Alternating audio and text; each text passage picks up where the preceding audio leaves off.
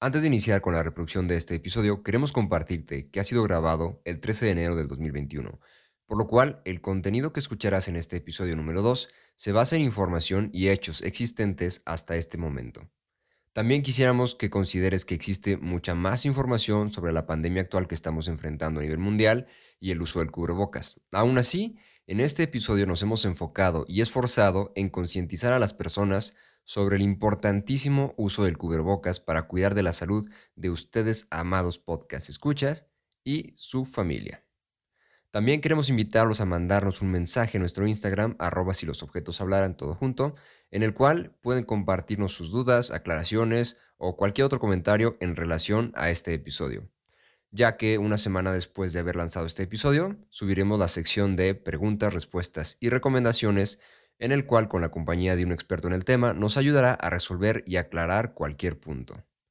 Habiendo dicho esto, comenzamos. El COVID-19 nació en 2019 en China, en la provincia de Wuhan.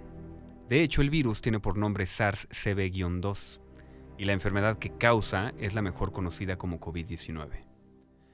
Cuando escuché que el ser humano había creado un nuevo virus, debo de admitir que me emocioné y me dio un poquito de ansiedad.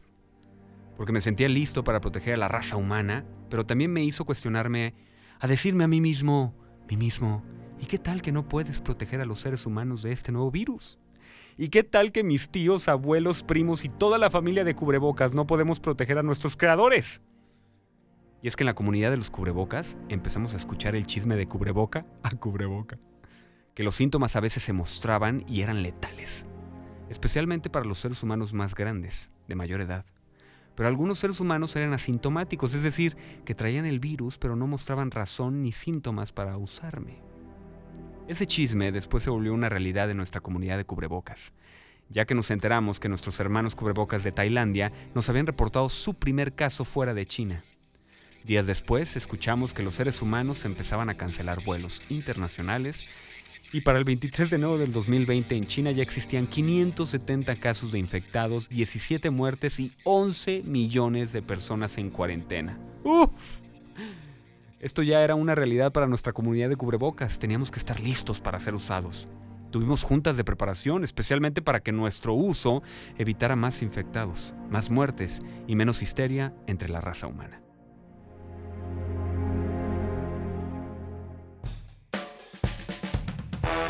Bienvenidos a este episodio número 2 de la segunda temporada. Mi nombre es Gerardo Soler y esto es Si los objetos hablaran, el podcast donde los invitados son objetos.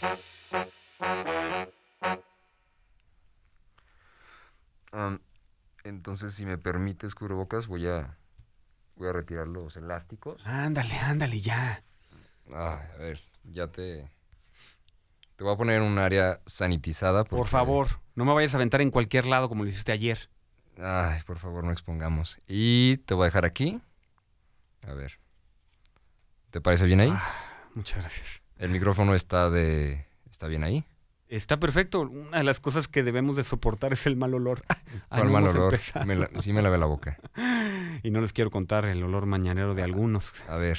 No estoy hablando de ti, Gerardo. Pues no, pero ya empezaste. Yo soy el que te usa, entonces no creo que la gente piensa que hablas de alguien más. Por favor, límpiense la boca y denos un baño diario. Yo sí te baño diario. Bueno. Y aparte tengo otros cubrebocas que necesito usar en lo que tú te secas. ¡Ah! No empecemos con eso, por favor. No puedo dejar de decirles, pero es básico, es básico que la gente tenga otro cubrebocas mientras su otro cubrebocas que deben de estar limpiando y secando pues se seca y pueden seguir, salir a la calle y hacer sus cosas. Ya sé, ya sé, está bien. Tengo que admitir que a veces te comparto con los primos. Está bien. Pues sí, eh, así es como deben de ser las cosas, ¿no? Así es como la gente se va a cuidar eh, de evitar ser contagiados por COVID-19. Sí, sí, Gerardo, sí, pero no puedo dejar de decirles, pedirles y avisarles que no me pueden estar usando sin bañarme. Necesitan limpiarme diario. Es más, un primo cubrebocas me contó que llevaba dos semanas sin baño. ¡Dos semanas! Ah, pero ustedes seres humanos, vaya que se bañan diario. Bueno, que hay gente que se baña cada dos semanas también, ¿eh? O sea, hay, de todo. En fin, un cubrebocas limpio es el resultado de cero contagios. Pues sí, en fin, ya que terminaste de quejarte, ¿qué te parece si mejor te presentas ante la audiencia? Por supuesto, gracias. Para los que no me conocen, soy cubrebocas. Estoy graduado y certificado ante la Universidad de la COEPRIS. Soy un cubrebocas hidrofóbico de 5 capas. Las primeras tres capas son de algodón poliéster hidrofóbico y las últimas dos capas internas de pellón. Y seguro te preguntarás, ¿homofóbico? no, hidrofóbico. Es decir, no permito el paso de las bacterias por fuera, o sea, las que chocan con tu cara, y por dentro, las que tú expulsas desde tu boca, o como mi dueño Gerardo, que sigue expulsando bacterias. En mi familia existen tres tamaños, chico, mediano y grande. Mi tiempo de vida es de dos meses a dos meses y medio y soy lavable, es decir, debes de bañarme diario. Excelente, pues ya te dice tu introducción después de quejarte también y decir tus comentarios de bañarte. De nada. Sí, gracias. Y para la gente que, no te llama cubrebocas, que te llama de otras maneras, ¿podrías decirles de qué otra manera es como te conocen? Hay algunos apodos o nombres que me gustan y otros que me parecen ridículos. No los usen. Por ¿Cómo cuál? un ser humano a mi tío lo apodó el Dark Vader. el Dark Vader. Ok. ¿Y eso, eso era por? Pues porque cuando el ser humano quiere hablar, no le, no le entendían a qué hijo se refería. ah, ok, ya como. Ya, ya. Creo que ese es chiste de cubrebocas, ¿eh? También me puedes decir tapaboca, mascarilla o barbijo. Oye, cubrebocas. Y pues actualmente está hecho de telita y tienes tus, tu costura y tu estampado en vinil. Pero anteriormente, ¿cómo eran ustedes los cubrebocas, tus antecesores? Uf, qué buena pregunta, querido dueño. Yo existo desde hace mucho tiempo. Casi puedo decir que ante las grandes tragedias o pandemias que el ser humano ha vivido, ahí estamos en la línea de defensa. Es más, los dejo con mi cubrebocas, el agua. Gracias, mijo. Mm, en aquellos ayeres, era el año de 1897 cuando el ser humano se dio cuenta que escupía agua, agua, ahora conocida como saliva, y esta la aventaba a casi un metro de distancia desde la boca. Esas partículas se quedan suspendidas en el aire, que respiran durante media hora hasta caer a la superficie. Lo más interesante no era la escupidera de sus fluidos bucales, oh no, sino lo que portaban esas partículas. Ahí es cuando el ser humano se dio cuenta que portaban bacterias o posiblemente virus. Y ahí es cuando mi tatara, tatara, tatara, tatara, tatara, tatara, tatara, tatarabuelo, el cubrebocas nació. Su único objetivo era ser usado más frecuentemente porque el ser humano no estaba tan convencido, así que fuimos sugeridos en su uso, pero no era obligatorio hasta 1918, cuando se confirma que las partículas pueden ser contagiosas y portar virus que afectan directamente al ser humano, especialmente los médicos. Gracias, abue. ¿Ves? Es cuando entonces nuestro uso es obligatorio para todo el personal, aunque debo de decirlo que es hasta 1926 que se tiene registro en la Constitución de los cubrebocas que somos de uso obligatorio en todo el mundo. Y que eso fue un cambio grandísimo, ¿no? Desde la parte de la salud hasta ah, el estilo de vida de las personas. Así es, muchacho Kagengue, sí. Porque si lo vemos, vamos, aquí en México ha empezado a ser algo más habitual, pero vemos la parte de, culturas como Japón o Asia y hermanos cubrebocas tuyos que igual y son de neopreno que no funcionan para ni madres en, esta época del COVID, ya es una cultura en, países como Corea del Sur o, en Japón. Acabas de dar en el clavo, mi querido dueño Gerardo. Pongan mucha atención, por favor, porque hemos escuchado de nuestros primos los cubrebocas mexicanos que los han pimpeado. Les ponen rebozo, pintura, tela y demás accesorios que aunque se sientan bonitos, pues no podemos cumplir con nuestra labor, que es protegerlos. Pero que también eso depende de cómo los hagan, porque hay empresas que los bordan o los pintan y después ya hacen su proceso de, filtrado, ¿no? Esos son los que sabemos que sí funcionan. Exacto, existimos de dos tipos de cubrebocas, los quirúrgicos y los autofiltrantes. Nuestros hermanos los cubrebocas quirúrgicos están diseñados para cuidar al paciente, es decir, que el paciente no contagie de adentro hacia afuera, si se acuerdan. Es por eso que me enoja un poquito, un poquito, ver a seres humanos con cubrebocas quirúrgicos. O- los quirúrgicos, te, te interrumpo, son los que tienen azul y blanco. Exacto. Ok. Es más, cuando los veo quiero gritarles, gracias por protegernos a nosotros, porque todo lo que puedas escupir o sacar de tu boca no nos llegará. Pero tú no te estás protegiendo, porque todas las partículas que llegan a tu boca siguen entrando y puedes infectarte más fácilmente. O sea, digamos que cubres a la otra persona, pero el usuario realmente vale madre. Exacto. Ahora, el cubrebocas autofiltrante, que es la comunidad de la cual soy parte, tenemos dos descendencias. La primera es con válvula y la segunda es sin válvula. Nuestros primos hermanos, los con válvula, casi siempre son llamados a la acción cuando existe un desastre natural, porque filtran el aire que respiras, pero no filtran el aire que inhalas. Y, estos son los que tienen como una valvulita, como un cilindro chiquito, ¿no? Sí, Que allá la- andan presumiendo su Que válvula. sean por muy todos fancies. lados. Ellos no sirven entonces para cuestiones de COVID. Es correcto. Mi comunidad, los sin válvula, filtramos el aire que respiras y el que inhalas, siendo perfectos para una situación contra el COVID. Y, y de esos de sin válvula, ¿cuáles existen? Bueno, existen dos marcas. Unos los N95 y otros los KN95. ¿Y cuál es la diferencia entre los N95 y los KN95? Odio que me preguntes eso, pero la verdad es que los N95 son nuestros primos, los insoportables, los gringos de Estados Unidos, y los KN95 son los chinos. Ahora, si no puedes adquirirme y te gustaría estar protegido con materiales desde casa, puedes crear nuestro primo el básico, el cubrebocas de tela. Necesitarías dos capas de tela de algodón o algodón y poliéster y agregarle un filtro o añadirle entre las capas de tela cuatro servilletas de cocina. Esto puede ayudarte mientras me adquieres y podamos vivir una corta vida juntos, protegiéndonos. O sea que la gente que cuando va al Oxxo y se le olvida su cubrebocas y se pone la playera, ¿eso cuenta? Casi. Si le añades cuatro servilletas desde tu casa, Y una playera más, porque ahí trae una, ¿no? Es una capita de algo. Gerardo, eres tan inteligente, por eso me caes bien. Y de todo lo que nos estás mencionando, pues decías que está en la parte de los filtrantes eh, y los autofiltrantes, eh, los que tienen filtro y las partes que son para eh, catástrofes, la parte de los médicos. Pero no podemos descartar a esos falsos, a esos, a esos cubrebocas que no sirven para, para el COVID-19. Como en toda familia, Gerardo, nosotros también tenemos familiares que no nacieron para hacer cubrebocas, pero están de intensos. Si tú que me escuchas tienes a un cubrebocas de neopreno, de con válvula o usas careta de plástico, para nada te estás protegiendo. Y aparte estás usando productos que no son creados para lo que nosotros fuimos creados. Así que a la basura. O sea, los de neopreno son con los que usan en Asia, ¿no? Los, las bandas estas de eh, K-pop y así. que- que es Exactamente. por la pura moda. Que no sirven de nada. Ok, pero no los uses. se ven bien. Pero no Gracias. Gerardo. Sí.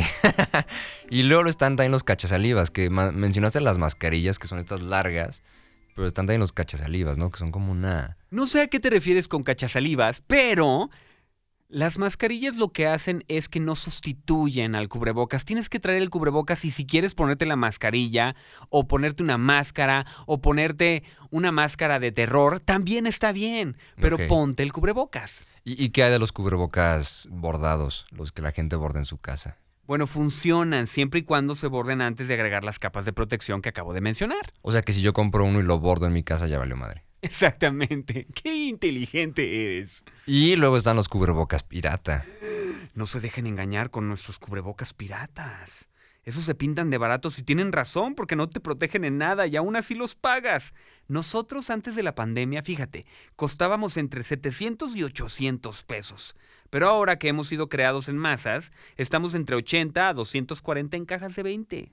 Si encuentras cubrebocas a menos de esos precios, ¡mucho ojo! Te están engañando.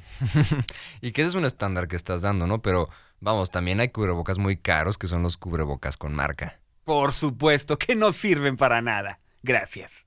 Se ven bien. y luego también están los cubrebocas reusados. Es que tienes una familia grandísima. Ah, de los cubrebocas rehusados, ¿qué te puedo decir, Gerardo? ¿Tú rehusarías un cubrebocas ahora que sabes toda esta información?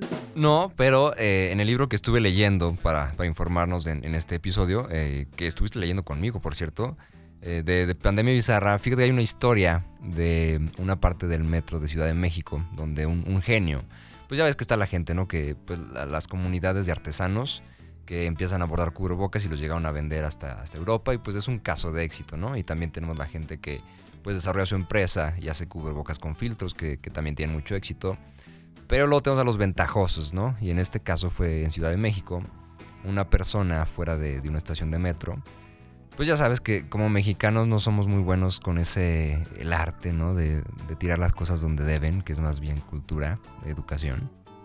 Somos un poco cochinos. Es correcto. Y los cubrebocas que o se les caen de las bolsas o simplemente los tiraban como puedes ver todos los días. Un- una persona empresaria, un visionario que se le podría llamar, empezó a capturar esos cubrebocas y los colgó en una tela, en un hilo largo. Y pues ahí puedes ver toda gran variedad de colores, tamaños eh, de cubrebocas y los revende. Y la gente, fíjate que dicen que hay gente que sí le compra cubrebocas. Y bueno, de eso nada, pues quién sabe, ¿no? Tal vez uno sí tiene COVID, otro no tiene. Mm, La protección es lo más importante, mi querido Gerardo. Ahora, si ves un producto y sabes que tiene filtro, no lo puedes utilizar más de dos veces o el tiempo de vida, que es de dos meses y medio. O sea, tú, yo contigo, ¿cuánto llevo? O sea, si te acuerdas, yo tomo- para tocar ese tema, Gerardo. Creo que ya casi llegamos a los tres meses. quedan pocos días. Nos quedan pocos días. Pero Después. tengo a tus primos y... Qué descaro el tuyo. Pero sí, bien. Pero, pero son iguales, vamos. Estoy aquí para cumplir mi deber, Gerardo. Yo creo que es la parte importante, ¿no? Que tengas tu deber de cumplir las cosas, que, que trabajemos juntos y, y que te asegures de que te estoy utilizando bien y, y de que me cuides. Y qué bueno que tocas ese punto, porque, oigan, úsenos de manera correcta. Cuando voy por la calle muy contento porque es un día más para proteger a mi usuario, en este caso Gerardo, estoy viendo unas cosas. Hay seres humanos que traen a primos cubrebocas en la garganta como bufanda, otros como si fueran lentes. Y lo que más me da ansiedad, los que lo llevan para cubrir la boca y no la nariz. ¿Tienen idea de cuántas partículas pueden entrar por sus orificios nasales? Ahí nos tienen levantando todo nuestro ser para poder cubrirlos de nariz hasta boca. Nuestro correcto uso es cubrir toda la nariz y toda la boca. Pero en esa parte yo creo que hay personas que como que sienten que al ponérselo ya cumplen, ¿no? Como que dicen, a ver, ya, me lo pongo en la garganta y con madre, ya lo tengo puesto. ¿Y de qué sirve? No te está cubriendo de, esas partículas que están en el aire, que posiblemente alguien pasó antes con COVID y tú ya lo respiraste. Y que posiblemente ese cubrebocas no ha sido lavado desde hace años también. Tengo un poco de asco, tengo que ir al. Y, y de los cubrebocas, también hemos visto eh, ideas o información donde te dice que hay ciertas personas que deberían y que no deberían de utilizar los cubrebocas. En, este caso, ¿quiénes son las personas que deben de utilizar un, cubrebocas? ¿Tú crees que un cubrebocas de tela lo debe de usar cualquier edad o hay personas que no? No, creo que para niños es mucho mejor el cubrebocas de tela. De hecho, se recomienda, la Organización Mundial de la Salud ha recomendado no ponerle cubrebocas a niños, pero... O si tú haces ejercicio, es recomendable que no utilices el cubrebocas. Uy, de eso hay una historia muy buena que pasó en, en España, en, en Barcelona, de hecho. ¿Sabías que em, la Agencia de Salud Pública en Barcelona aconsejó que mientras las personas tenían relaciones sexuales no deberían de besarse? Y más aún, recomendaron tener sexo en espacios grandes y abiertos. Aparte, qué incómodo, imagínate, mientras tú estás haciendo el cuchi cuchi, nosotros estamos ahí presenciando. ¿Qué te pasa? Yo sé, pero bueno, al final son las sugerencias que dieron, pero vamos, entiendo la parte de no besarse, que también sería incómodo, pero en lugares grandes y abiertos, no sé si se referían a que la gente cogiera en un parque, La palabra coger me parece muy fuerte, mi querido Gerardo. tuviera relaciones sexuales coito. Gracias. Ok. Y a ver, cubrebocas, ya me dijiste toda tu extensa familia, hablamos de... No te metas con la familia, Gerardo. hablamos de los cubrebocas pirata, que no creo que te interese mucho que me meta con ellos. y creo que aquí hay que hacer algo de puntuación en la parte de cuáles son las repercusiones que tú has visto, que tú conoces, cuando la gente no te usa. Bueno, la más importante es que si el ser humano no, us- no nos usa de manera adecuada, puede infectarse. Al no lavarte las manos, saludar a las personas de beso o mano, tocar superficies infectadas y al quitarse y ponerse el cubrebocas sin lavarse las manos. Si tú me tocas y no te has lavado las manos, hay la posibilidad de que te infectes. O sea, ojo, en- ojo entonces aquí, porque yo estaba acostumbrado a, a quitarte tomándote de, de- de mi nariz. Lo sé. Y eso está mal. Lo sé, trataba de gritarte para que lo dejaras de hacer, pero como eres una persona muy terca, te tardó un mes y medio para entenderlo. Entonces la forma correcta es te retiro de los elásticos de las orejas. Es correcto. Que primero no me me, tendría que toques mi lavar. cuerpecito. Que pende- primero me tendría que lavar las manos con gel o con jabón para poderte tomar. Y después colocarte en un lugar sanitizado. Exactamente. Y acuérdate que llevo, me llevo puesto desde la nariz hasta el mentón. No en la garganta. Por favor. y, y entonces, a ver, no podemos decir tampoco que eres perfecto, ¿no? O sea, ¿De qué estás hablando? no se puede decir todo, todo tiene sus pros y sus contras. ¿Qué, qué repercusiones existen al usar cubrebocas? Vamos, debe de haber una, dos. Bueno, tenemos una, un riesgo muy pequeñito, muy pequeñito, que se llama riesgo de hipoxia o hipercapnia. Ok. Que se da cuando tenemos mucho CO2 en nuestra respiración. Es decir, cuando un ser humano mete aire a los pulmones, el oxígeno entra, se hace el intercambio gaseoso y suelta CO2. ¿Estás de acuerdo? Bueno, se cree que al usar el cubrebocas, al usarnos, se puede afectar el proceso. Es completamente falso. O sea, eso es falso. Nosotros Todo los lo cubrebocas dijiste. no afectamos el proceso ni acumulamos CO2 debido a los poros que ya son extremadamente pequeños. Aparte, podemos ser desechables o los de tela, recuérdalo. Ok. En el caso de los cubrebocas primos, los N95, los gringos que no soporto, al estar sellados herméticamente pegados a la piel, algunos expertos sugieren que los pacientes que tienen daño pulmonar severo no nos utilicen, pero no se ha demostrado que en personas sanas puede tener problemas. Entonces, casi, casi que no tienes ninguna repercusión. Casi perfecto. Hay algunos seres humanos que creen que pueden tener manifestaciones como ansiedad. ¿Tú crees yo crear ansiedad? Es que también, ¿sabes? Lo que sí me choca que no es perfecto es que cuando te, eh, me- te coloco en mi rostro, me empañas los lentes. Y eso como me choca. Bueno, pero hay un video en YouTube que pueden checar donde te pones un pequeño plástico de Yurex en la parte, sin tocarme, en la parte de la nariz. Y mira, problema resuelto. Y así se quita. ¡Claro! ¿Es en serio? Por supuesto. Vamos Ahora, si tienes sensación de falta de aire como de repente le pasa a Gerardo, esto es por razones psicológicas al no estar acostumbrados a usarnos. Se da Mm. más en personas con ansiedad o claustrofobia. Ay, te hablan Gerardo. Al usarnos aumenta la sensación de falta de aire y a veces esto te puede traer dolores de cabeza, visión borrosa o mareo. Son situaciones psicológicas que no tienen nada que ver con nuestro uso correcto. Mm, Entonces creo que todo es mental, ¿no? Y la parte de los lentes, que como dices que es con Durex, pues ya lo intentaré con el siguiente que use, porque a ti ya te desecho en unos días. Deja de decirlo. Esto va a ser muy doloroso, pero acuérdate. Así como voy a ventanear a Gerardo el día de hoy. Le dije que acudiera a terapia para aprender a usar el cubrebocas y cuidar No, su salud. no, no es para tanto igual. Ay, por favor, te lo dije. Y, y bueno, cambiando de tema, cambiando de tema, ¿te, acuerdas cómo, cómo empezó la gente a adaptarse a todo este rollo del cubrebocas? Uf, por supuesto que sí, nos llegaba de cubrebocas en cubrebocas el chisme. Muchas personas alrededor del mundo comenzaron a comprar cubrebocas. Esto causó un desabasto de mi familia a nivel mundial. Y aparte dejamos al sector médico los que realmente lo necesitaban más sin equipo para protegerse o sin cubrebocas familiares para protegerse. Gran parte del problema era que las personas que compraban este cubrebocas ni siquiera sabían utilizarlos. Otra vez, el uso correcto de nosotros, los cubrebocas. O sea, que lo compraban y lo tiraban. O lo ponían con sus llaves. Exactamente, o no sé, se los volvían a poner sin desinfectarlos, o se lo ponían al revés. He visto gente que se pone los quirúrgicos al revés. No quiero tocar ese tema, fue algo que nos sorprendió a todos. Es así una mamada. Ahora, la Organización Mundial de la Salud y gobiernos de todo el mundo coincidieron que era contraproducente el uso de nuestros primos los cubrebocas quirúrgicos, porque estaban ocasionando un desabasto mundial. Ahora que ya sabes que no debes de utilizarlos, pues deja de comprarlos. Mira, hasta rimó.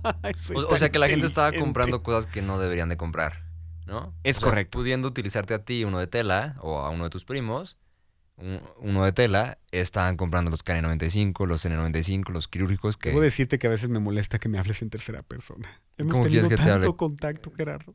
Pues eres cubrebocas. Ahora, a nivel mundial, Gerardo, se hizo un comunicado en el cual se pedía a las personas que dejaran de utilizar los cubrebocas que son quirúrgicos y nos utilizaran a nosotros, ya sea de algodón o poliéster, los que cubrieran nariz y boca. Y entonces todos empezamos a ser más felices saliendo a la calle protegidos. Bueno, no todos, hay gente que todavía sigue sin utilizarlos. Oye, pero espérate.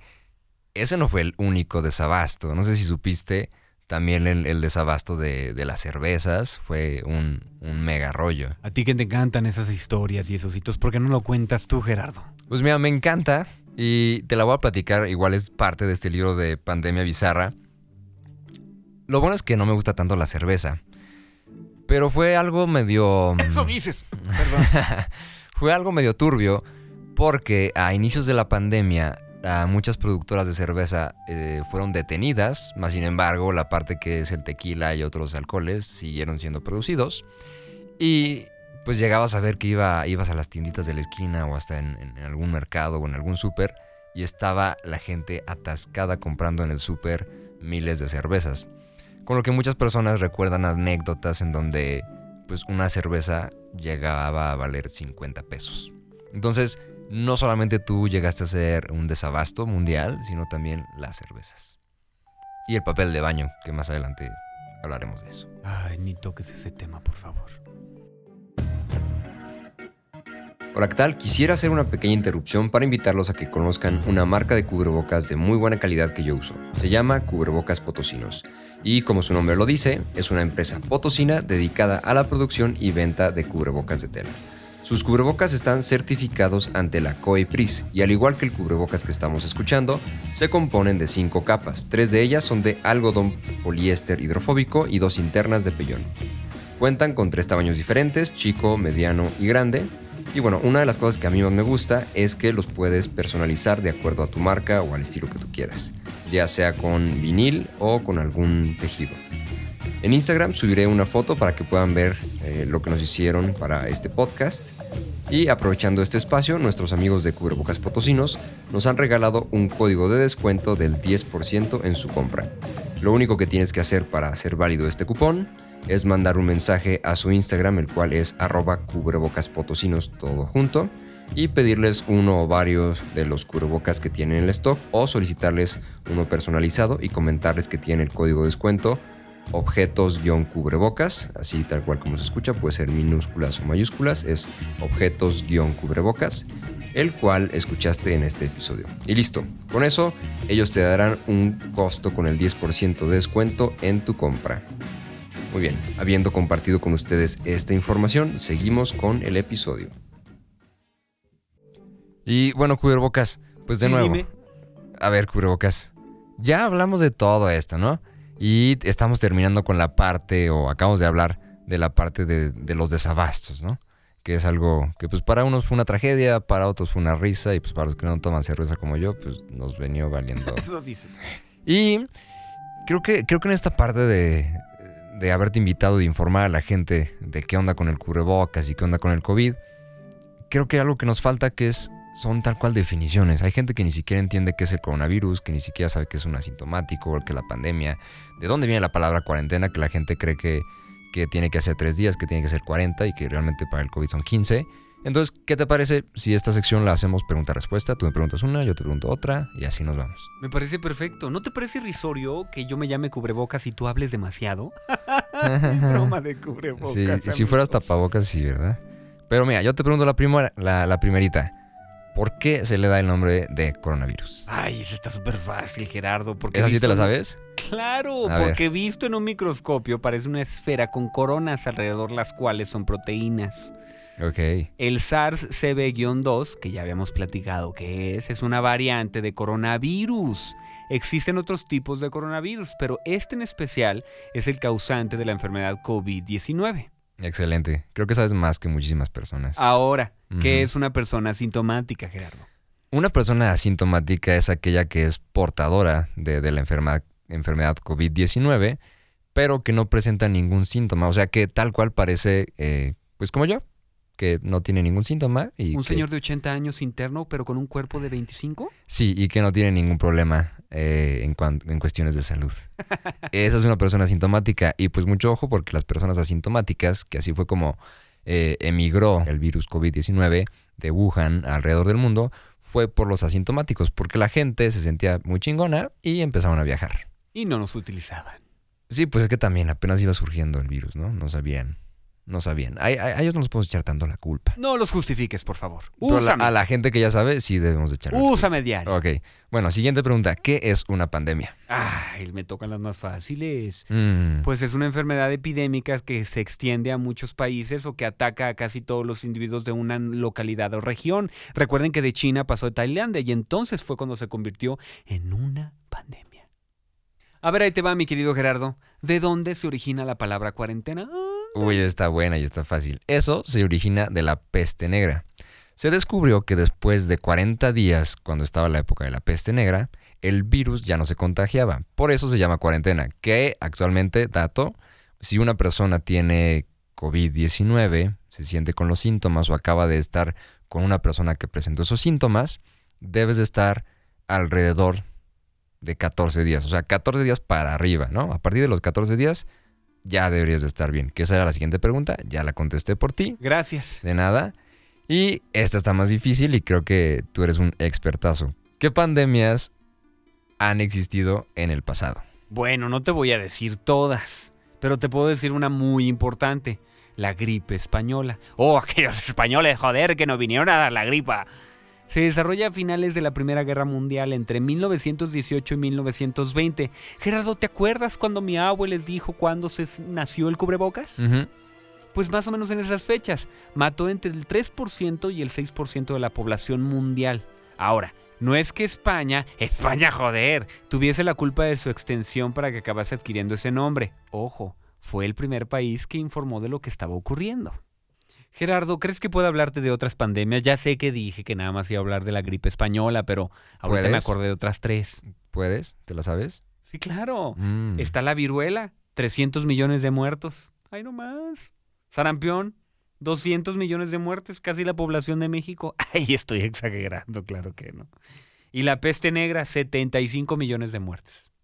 Entonces ha habido muchísimas otras pandemias que han, pues, que han, que han impactado a nivel mundial y a lo largo de la de nuestra historia. existencia, Gerardo. Y que yo creo que aún así la gente sigue sin entender y sin informarse. Y vamos, esta parte que te estoy diciendo, ¿por qué la digo y por qué quise tomarle, tomarla? Por las definiciones, por, gen- por personas que se dejan llevar a veces por la mala información y que por esto llegan a pues generar conspiraciones, ¿no? Y esto sí lo quiero citar tal cual de- del libro de Pandemia Bizarra por Alejandro Rosas y, y Julio Patán. En, la página 34, ellos documentaron muy bien pues todo lo que sucedió a lo largo de la pandemia en nuestro país y en el mundo. Pero mira, déjame te leo estas bellas conspiraciones. Pues la primera fue la de Donald Trump, que a los inicios de la pandemia, este gran presidente anaranjado, culpó a los chinos por esparcir el COVID-19 para dominar el mundo. Eso fue lo que dijo al inicio de la pandemia. Y bueno, si nos queremos ya ir algo un poquito más mexicanizado, eh, que no me encantaría que fuera tan mexicano, pues Pati Navidad eh, dice que de buenas a primeras ha visto conspiraciones en todos lados y es antivacunas, anticiencia y anti todo. Se lanzó a decir que esta es una gran conspiración en la que los seres humanos, y esto cito, somos solamente baterías sin alma utilizadas para impulsar a la élite de Lucifer. Bueno, y también acuérdate que se creía que era una venganza de la naturaleza por habernos, por, por ustedes seres humanos haberse lanzado contra ella. No, y hay miles, y hay gente muy naturalista y que, que- sí cree en eso, pero bueno, si tú crees que, bueno, no le creemos al presidente Donald Trump y, a Pati Navidad porque, ah, ¿quién les cree? Pero va, alguien más personal, Miguel Bosé, ¿no? Hizo arder las redes sociales al decir, no a la vacuna, no al 5G y no a la fundación Bill y Melina Gates. Esto pues porque este cabrón empezó a creer que, que ellos y su fundación de, de desarrollo de, de vacunas estaban esparciendo un virus a nivel mundial. Y bueno, sí, ok, digamos que no escuchas a Miguel Bosé y que no te gusta, bueno, ahí te va algo más personal. Kiko, sí, ese, ese personaje interpretado por Carlos Villagrán, el del Chavo del Ocho, el que empujaba a Don Ramón al grito de chusma, chusma, también creyó que el coronavirus era un invento de los masones y que Bill Gates es la mano que mece la cuna. Y cito, lo que están haciendo del COVID-19 es un engaño, no existe, expresó Kiko. Después de encerrarnos, empezaron a poner antenas para el 5G. Llevan miles de antenas colocadas en universidades, escuelas y satélites a baja altura, y más de 6.000 satélites. Quieren hacer una red para el 2030 para controlar lo que se llama la población mundial. Y bueno, terminando lo que dice el libro, fui fan del Chavo del 8, pero no puedo seguir a Kiko en esta aventura, no creo en las conspiraciones. Así que ya vi a Doña Florinda diciendo, vámonos tesoro, no te juntes con esta chusma. La verdad está buenísimo el, libro Cubrebocas, tú y yo lo hemos estado leyendo. Estoy harto. De, qué? De Kiko y sus conspiraciones. Ay, bueno, y es que, ¿sabes qué es lo, triste? Que, eh, pues que la mayoría la, la gente aquí en México y en el mundo, sobre todo en Estados Unidos y en México, piensan así. Aparte, Gerardo, yo que paso casi todo el día contigo, ¿No se han dado cuenta que siguen en Facebook todo el día, en Instagram todo el día, en WhatsApp todo el día, en todas las redes sociales? Ya está toda la información que ustedes tan privilegiosamente quieren cubrir ahora con la 5G. Por Dios, ya existe eso. Así que dejen de preocuparse y pónganme en su boca en este momento. Muchas pues, gracias. Pues, sí, pero mira, el problema es que ya está esa información, pero aunque esté esa información que es fidedigna, también está la información que es falsa, ¿no? Eh, ya lo vimos con el 5G, pero hay todavía unas más buenas, como el líquido senovial de la rodilla. Y esa sí estuvo muy buena en México. Esa lamentablemente se generó ah, por una, una, mujer de San Luis Potosí. Eh, si creían que San Luis estamos un poquitín bien, pues no. Esta señora cuando fue al Hospital General dijo que los médicos le habían quitado el líquido de la rodilla y que lo estaban vendiendo en el mercado negro. Se estima, se estima, eh, esto son fuentes que, hace en el periódico, que un litro de, este líquido de la rodilla podía tener un valor de 10 mil pesos en el mercado negro. Y estaba incitando a la gente a que tuviera cuidado, porque cuando sus familiares morían, les estaban robando el líquido de la rodilla. Entonces, mira, mm, yo creo que a veces la gente se deja llevar por mala información, pero pues por eso tenemos a veces este tipo de presidentes, ¿no? Es la gente que se desinforma. Oye, Curocas, y no sé si recuerdes em, ayer que estábamos preparándonos tú y yo. Claro que lo recuerdo. Disfrutando de nuestros últimos días juntos. Sigues tocando ese tema. Que estábamos viendo cómo estaba la, situación en el mundo. Em, ¿Recuerdas cómo está? Sí, claro. De acuerdo a la Organización Mundial de la Salud, al día de hoy, 13 de enero que grabamos este podcast, existen 89.707.115 casos confirmados y desafortunadamente 1.940.352 muertes por COVID-19. También hay que decir que América es el continente con mayor número de muertes en el mundo, seguido por Europa. Y vamos, estamos abajito, o depende cómo lo vea cada quien, nuestro país vecino, Estados Unidos, en el norte, ¿cómo se encuentra? Uh, ni te quiero decir. En Estados Unidos se tiene un registro de más de 22.229.803 casos confirmados y 371.375 muertes. Es más, en la Segunda Guerra Mundial murieron alrededor de 420.000 estadounidenses. Casi estamos llegando a las mismas cifras, desafortunadamente. Y eso está gravísimo porque eh, si lo comparábamos después con, la parte de China, que fue donde se originó, China tiene los números súper abajo. Es horrible, es horrible, pero es que en Estados Unidos y en México no me usan. ¿Y qué es lo que pasa en México? Vamos, en Estados Unidos, Estados Unidos sabemos que el número está por los cielos, pero la gente que nos escucha, la mayoría son de, de aquí de México o hispanohablantes. Entonces, haciendo el análisis de nuestro país, de nuestra sociedad, ¿qué es lo que está sucediendo? Bueno, según algunos doctores dicen que aquí hay una doble pandemia, a eso se le llama sindemia, es decir, cuando juntas obesidad y un virus como el COVID. Entonces, cuando tienes más del 80% de tu población, en este caso para México, con obesidad, el COVID es como la cereza del pastel para darle muerte a muchas personas.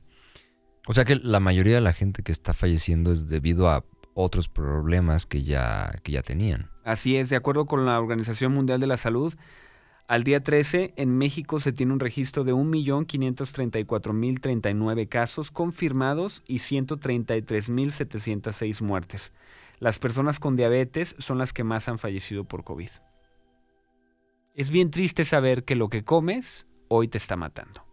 Y entonces que lo podemos ver, aunque, muchas personas decían que el COVID era algo emocional, o sea, que no existía, pero vamos, ya sabemos que existe pero sí tiene su aspecto emocional. O sea, que desde lo emocional hasta tu salud alimenticia, las personas con las que convives, la manera en la que piensas, eh, la actividad que tienes del día a día, afecta mucho a tu estado. Y una vez que tienes COVID-19, pues ya es más difícil salir, de ello si no estás preparado mm, tanto mental como eh, en, cuestiones físicas. Y ahora, como hemos leído tú y yo, Gerardo, durante muchísimo tiempo en esta temporada de cuarentena, nos hemos dado cuenta que la educación en cuestión de comida para los mexicanos ha sido como la, el arma letal sumado al COVID. No, y que por eso estamos viendo eh, que empezaron a implementar esta, esta etapa de las etiquetas, ¿no? El etiquetado negro de, de, alimentos, que de cierta manera quiere concientizar a la gente. Yo, tú me has visto, yo no, no consumo alimentos como... eso dices refrescos, papas.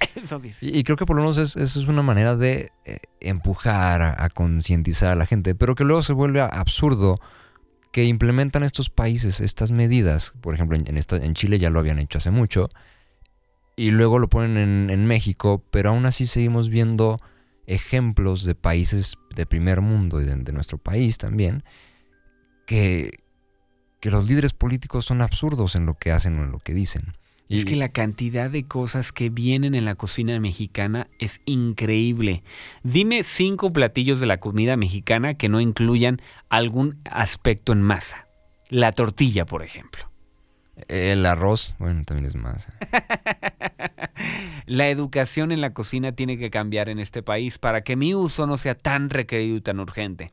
Y lo he visto en todos los primos cubrebocas, porque aparte el olor que deja la comida, de un ajo y de una cebolla, que nos estamos muriendo poco a poco. En vez de durar dos meses y medio, duramos un mes, porque ya no aguantamos el olor de la boca del, del ser humano que el que estamos protegiendo. Así que si quieres cambiar algo en este país, tienes que cambiar tu cultura alimenticia para entonces, cuando llegue algún otro virus, porque seguro va a haber más, alguna otra pandemia que llegue a impactarlos a ustedes como raza humana y nosotros tengamos que protegerlos sería increíble que tus eh, aspectos alimenticios hayan cambiado. Y exacto, como tú dices que los aspectos alimenticios hayan cambiado, y eso yo creo que va muy relacionado a eh, la alimentación o el, consumo que tienes, no solamente alimenticio, sino también eh, intelectual, ¿no? Que, repito, era la parte que, decía del ejemplo que ponían los líderes políticos, y, aquí de nuevo voy a, voy a hacer referencia al libro de, de Pandemia Bizarra, y, justo cuando inició la pandemia, esto lo, voy a empezar a leer, el, presidente de Estados Unidos, el presidente Donald Trump, em, e, empezó a decir lo siguiente. pero digamos que la luz no basta. El presidente tenía un plan B. ¿Qué se puede o qué puede destruir al virus? Trump, inventivo, volteó hacia el cloro y la lejía, como le llaman en otros lados. Y cito, lo que veo es que el desinfectante mata al virus en un minuto. En un minuto. Igual hay una manera de hacer algo así inyectándolo en el interior, casi como una limpieza, porque como pueden ver, el virus penetra en los pulmones y tiene un efecto enorme. Sería interesante probarlo. Habrá que usar médicos para hacerlo. Dijo muy precavido, y cito, pero a mí me parece interesante. Y, lo que pasó después, ya terminando esta historia, eh, igual parte de información del libro, es que mucha gente empezó a consumir y a, inyectarse cloro, ¿no? Entonces es un ejemplo de, cómo eh, ejemplos tan absurdos que, suceden en, el, norte de, este continente americano eh, hacen a las personas a, llegar a hacer cosas irreales, ¿no? Pero pues no nos vayamos tan lejos. Ahora vamos a la parte de México, Mm, con, otra historia de, este mismo libro, en donde dice, y entonces en uno de los grandes momentos de surrealismo de la 4T, sí, como todas sus mañaneras, el presidente comenzó a hurgar en su cartera, sacó dos pequeñas imágenes religiosas y dijo, son mis guardaespaldas. Entonces mostró la que tenía al Sagrado Corazón y con voz firme y harta convicción expresó, Detente enemigo, que el corazón de Jesús está conmigo. Y de manera increíble el coronavirus se alejó del país y así fue como México superó la crisis de salud, la crisis económica y todas las crisis por venir y desde entonces vivimos felices. Y como dice en el libro, y bueno, esto obviamente no pasó, pero lo cierto es que el presidente mostró a sus grandes guardaespaldas. Y, entonces, vamos, ya terminando de, leer estas historias, creo que este tipo de información que a veces eh, dejamos llevar por líderes políticos o personas que tienen ese poder por... Y ya no dejemos, dejemos de lado solo aparte de los líderes políticos. Cubrebocas creo que también has visto conmigo en redes sociales, donde hay influencers que, que influencian a la gente de manera irresponsable. O sea, al no usar cubrebocas, al salir de fiesta, a irse a una boda, porque pues ¿qué tiene? No es la familia. Mientras uses el cubrebocas, pues no pasa nada. Nosotros que estamos escuchando todas las palabras de ustedes, queridos y hermosos seres humanos, deberían de ser más conscientes de la comunicación que manejan. Y es súper importante saber de dónde viene la información y que nadie tiene la verdad, solamente hay una que es la investigación. Y en este caso hay que creer a la ciencia para que nuestro uso sea el más correcto en esta época de pandemia. Analizando todo este tiempo que has estado conmigo, estos dos meses y medio y, y cachito, de, de lo que hemos vivido tú y yo eh, al salir a la calle Ha sido hermoso, con el Gerardo. cubrebocas, gracias también, también lo aprecio. Pues. Al, al salir al súper, al, al salir a hacer ejercicio donde te guardo para no ahogarme. Ah, hemos visto que han cambiado las cosas. O sea, ya no es el, el- el mundo, ni siquiera el México, ni el San Luis, ni es el mundo. Ya no es el mundo de antes. Ya es el que se le llama la nueva normalidad. Pero eso es lo que estamos viviendo ahorita. Tú, en tu perspectiva de cubrebocas, ¿qué crees que viene a futuro? Vienen cosas bien interesantes para ustedes seres humanos, Gerardo. Una de las cosas más importantes es saber que ya no va a ser igual y poder aceptarlo. Hay gente que entre cubrebocas y cubrebocas platicamos en nuestros domingos de cubrebocas y té. hay algo que se llama hipocondría social, que es decir, hay seres humanos que llevan sus preocupaciones más allá de lo normal y se pueden convertir en un temor. Aún así, creemos que es una oportunidad para que ustedes seres humanos cambien sus hábitos entre ustedes. Entonces, porque de, de cierta manera la persona que tiene esa hipocondria social... de- Hipocondría social, hipocondría social, gracias por corregirme cubrebocas, a esas personas pues van a dejar algo bueno, ¿no? O sea, el ponerte gelecito antibacterial, el empezar a dudar quién tocó ese carrito del súper antes que yo y tocarme la cara, creo que son buenas cosas. Sí, son buenos hábitos que van a evitar que en una pandemia posterior, en caso de que exista, puedas ya implementarlos en tu día a día. Y no solamente en una pandemia posterior, veamos la Ciudad de México, que está con un smog horrible y en muchas otras No te ciudades grandes. contar, Hemos perdido tanta familia de cubrebocas en Ciudad de México. No, pero utilizar el cubrebocas en esas situaciones también es algo bueno porque ayuda a, a que respires un aire más puro. Entonces creo que esa cultura del cubrebocas puede llegar a quedarse si sabemos utilizarte de manera correcta. Ahora se rumora, porque esto es un rumor todavía, mi querido Gerardo, con los cubrebocas internacionales en Europa, nuestra compañía en Europa está por allá, que pueden pedir un pasaporte de inmunidad.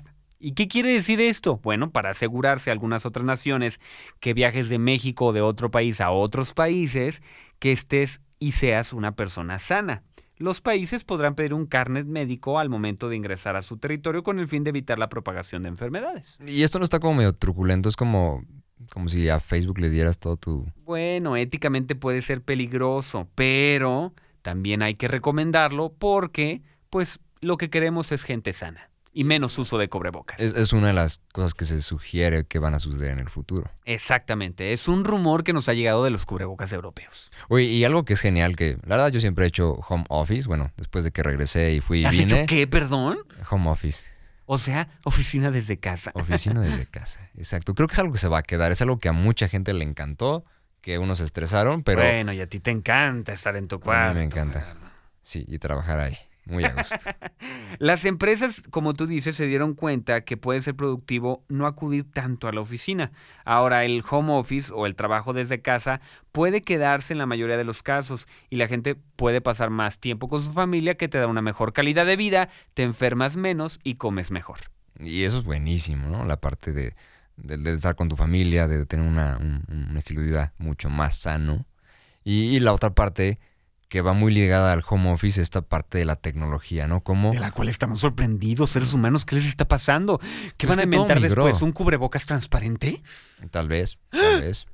Estaría fenomenal. Y, y que esta parte ahora la, la gente, por ejemplo, la gente de la tercera edad ha tenido que migrar o adaptarse ¿no? a este mundo. Los, los, profesores que daban clases físicamente ahora tienen que dar clases presenciales y hay profesores, incluso déjame decirte que, eh, por ejemplo, en Japón, eh, utilizaban su, traje, o sea, su, su, su saco, su corbata y su cubrebocas para dar una clase en línea. Por todo lo que hemos visto y todo lo que hemos presenciado de ustedes seres humanos, creemos que se abrió una brecha digital donde las personas de mayor edad, como tú dices, han tenido la oportunidad de entrar a esta parte digital que apenas estaba entrando en los jóvenes y en los niños. Entonces es increíble ver cómo una pandemia también trae nueva tecnología.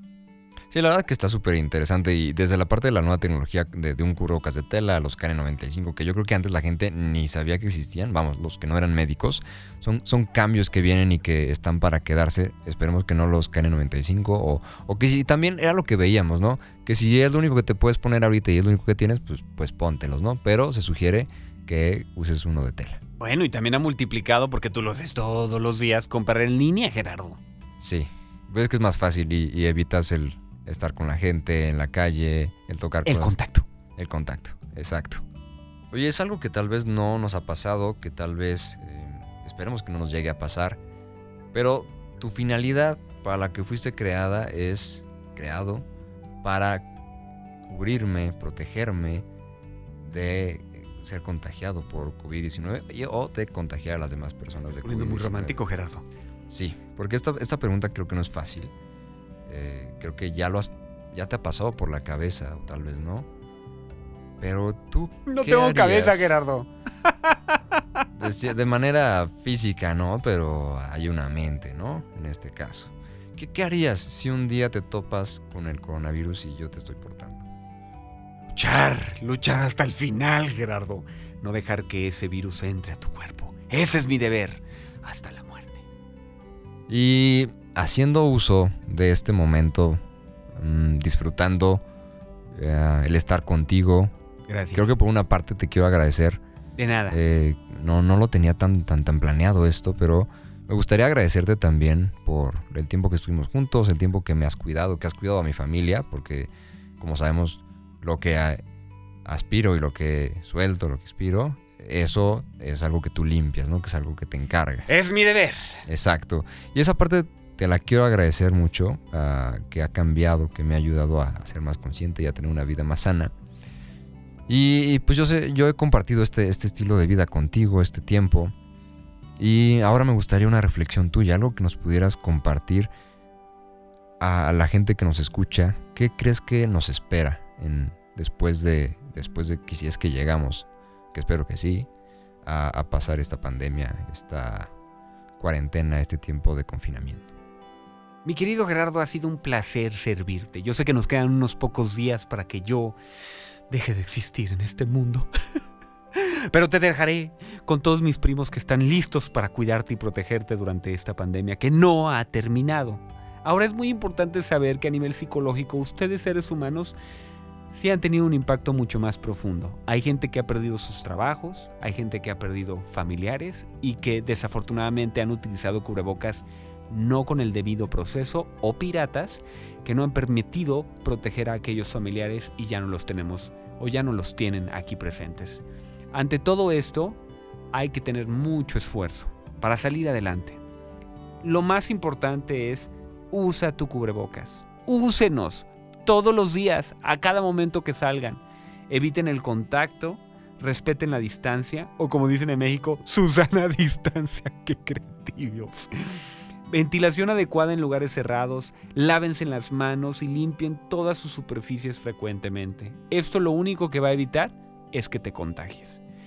Ha sido un placer y un deber para nosotros protegerte a ti y a tu familia. Utilízanos correctamente para que en el futuro no solo existamos con una mejor tecnología, sino no tengamos que hacer un uso obligatorio de nosotros y podamos convivir como ustedes seres humanos les encanta estar abrazados y apapachados. Nosotros los apapachamos con mucho amor y los dejamos. Gerardo, ha sido un placer. Gracias por invitarme y darme voz y voto en este tu podcast.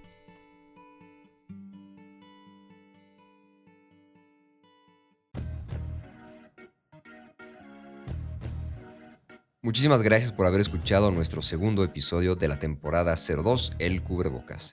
Si quieres conocer más acerca de este episodio y el podcast, los invitamos a seguirnos en Instagram como arroba si los objetos hablaran o puedes visitar el sitio web gerardosoler.com slash si los objetos hablaran. Recuerden que estaremos a la espera de sus mensajes por medio de Instagram para que nos platiquen qué les ha parecido el episodio y también compartirnos alguna duda que tengan que les gustaría que, les ayudáramos a resolver en el siguiente episodio o alguna aclaración también que ustedes tengan de, de información. Y bueno, siempre son bienvenidas y recibidas las sugerencias para mejorar con la intención de que ustedes puedan disfrutar más de este su podcast, queridos podcast escucha. El cubrebocas fue personificado por Chino Sánchez. Chino es actor, cantante y productor. Te invitamos a escuchar su podcast, del cual es co-host, se llama Transatlánticos, y en Instagram lo encuentras como arroba transatlánticos-el podcast. Si quieres conocer más acerca de Chino, puedes seguirlo en su Instagram, arroba Chino Sánchez, L-O-V al final, otra vez, arroba Chino Sánchez, L-O-V y también en Facebook y YouTube como Chino Sánchez Oficial. Este episodio de nuestra segunda temporada ha sido producido por Miguel Gómez, a quien agradecemos mucho por su gran trabajo. La música en este episodio ha sido descargada bajo la licencia CC BY. Todos los nombres de cada canción podrás encontrarlos en la descripción en este episodio en mi sitio web. Nuevamente muchísimas gracias por habernos escuchado. Mi nombre es Gerardo Soler y esto fue Si los objetos hablaran, el podcast donde los invitados son objetos. Hasta la próxima.